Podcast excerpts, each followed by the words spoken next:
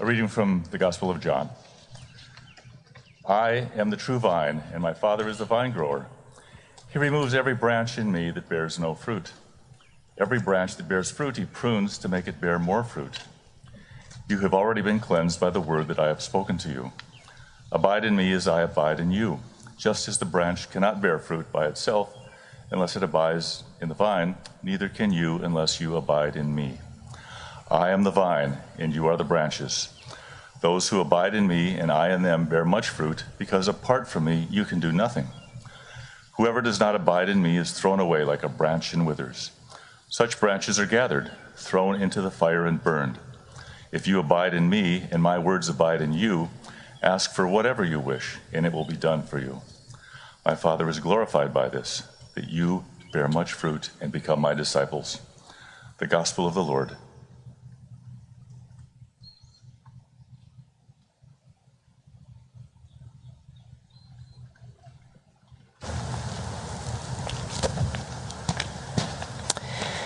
Thank you, Alan. Let's pray. God, here we are. Somehow we show up every week, and we need to hear exactly what you need to speak to us. So do that today. Send your spirit. You promise always when your word is proclaimed that your spirit comes to hold us, to make things grow to have us here that right where we are is right where you are, and you meet us there. Amen. You know, I think I would like this viney image better if we could just skip the verses that talk about the withering branches that are collected and burned. The image Jesus is talking about today is one of a vineyard. Now, I know nothing about grape growing, but I am an amateur raspberry farmer. I know those withering branches that Jesus speaks of because I've seen them and I've touched them. They're crooked and they twist into the chain links of my fence and they get intertwined with other viney things that are not raspberries. And sometimes I am out in my yard untangling them like Christmas lights, trying to figure out which branch is which as I work to tend these raspberry bushes. And those withering branches look like they're 100 years old. They're gray and they're wrinkly, dry enough to snap right off, leaving a hollow, narrow trunk that I can almost see through. Shriveling pieces of branches break apart and fall into the ground as fragments. I have to bend down really low to collect them so they don't cover up the new growth. Maybe I'm just agitated with these verses because I feel withery myself. This last year has taken its toll.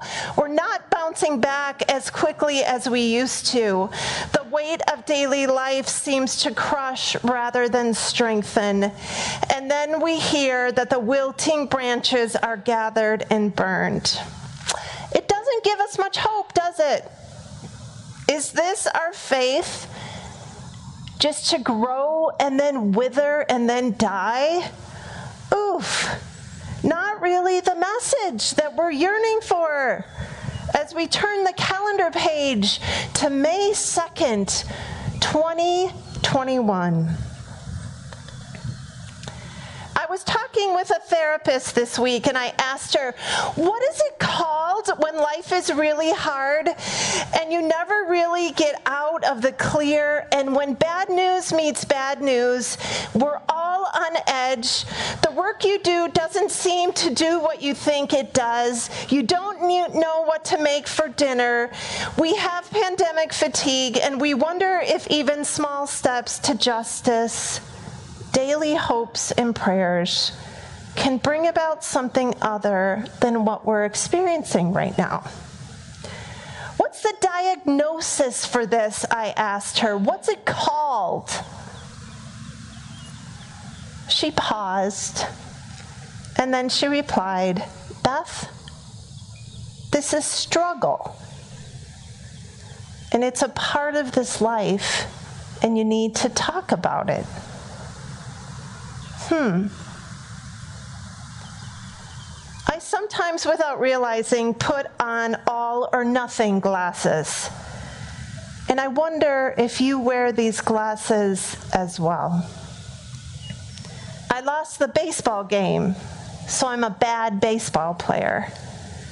We're back in school full time, and I'm still anxious. What's wrong with me? I'm still feeling sad, even a year after a death. Why can't I get over this? I'm tired of change. Can't things just settle down? And in the next breath, I'm ready for something different. We feel the catastrophic sense of every moment. I really understand that because I feel it too. And this withering seems to happen a lot in May when we're just so eager to see something green and lush coming out of the ground. We end the rhythm of the school year. Even if you don't have kids, you know that cycle from September through May. We look back and think, was this work we were about this year, did it matter? Did it go as we expected? Is it really worth doing?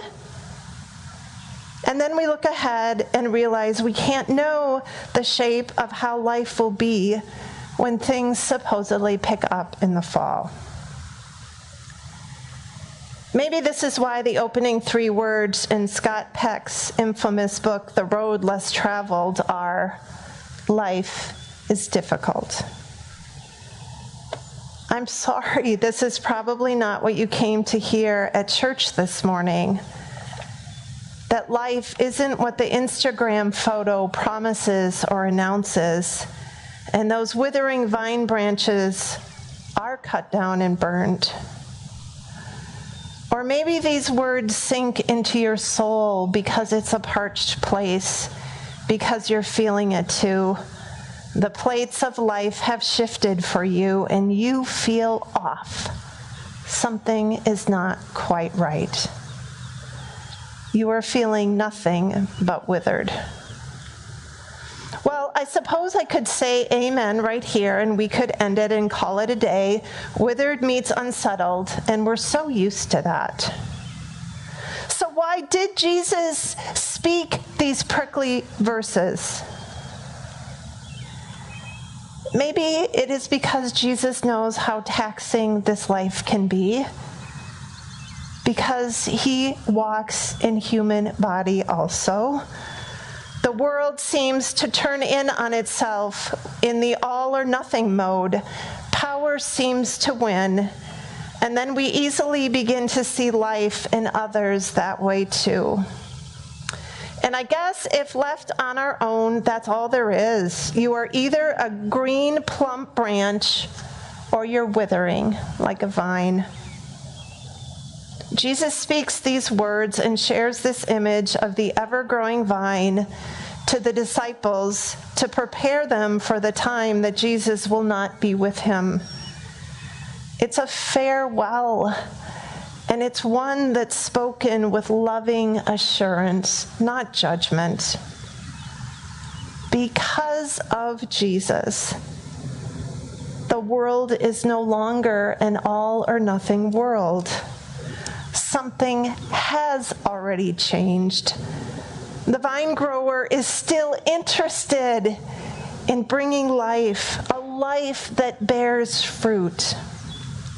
Life is not just a survival of the branches. The struggle, the strife, the withering is a part of this life. We both inflict it on others and we receive it ourselves. And it's not the end of the story. The vine still holds. The vine grower can't stop tending the garden. This life is not all about the branches. The vine is still creating as they dry up. And who looks at a raspberry bush or a vineyard anyway and sees only branches? It's the berries and it's the grapes we yearn for that grow where we least expect them. They're found underneath in clumps, plump and juicy. I'm not an amateur raspberry bush farmer for the branches. I'm in it for the fruit to both consume and to give away. And when I really think about it, I never know where the lusciousness will grow, but it always does. We have this rhythm in our week in worship, even now, when some of us are here in person outside and some are online, we gather together, we're forgiven, we hear a story of God and the world, and we're fed with bread made from grain grown of the earth and wine pressed from fruits, all of which bear a promise that growth will meet us on the way we get another chance every day. The vine grower promises this in our baptism. We are reminded that branches are a part of something bigger and quirky enough to get tangled and off balance, needing to be readjusted and pruned. It's complicated, it gets weedy and unruly, all for the sake of growth the wonder of new growth, and the joy in what is produced. There's more to your branch than you see right now or you feel right now. The vine has roots sunk deep in the earth, pulling up nutrients and nourishment for it to grow and renew, spreading underground to anchor the mess Jesus says, Abide in me. Do not hear this as another thing to do. Receive it simply as a promise that life and growth is happening even when you can't feel it or see it. The withering part is a part of the story, but not the whole story. Maybe you need to hear this today and maybe you can share this fruitful message with someone who does. Amen.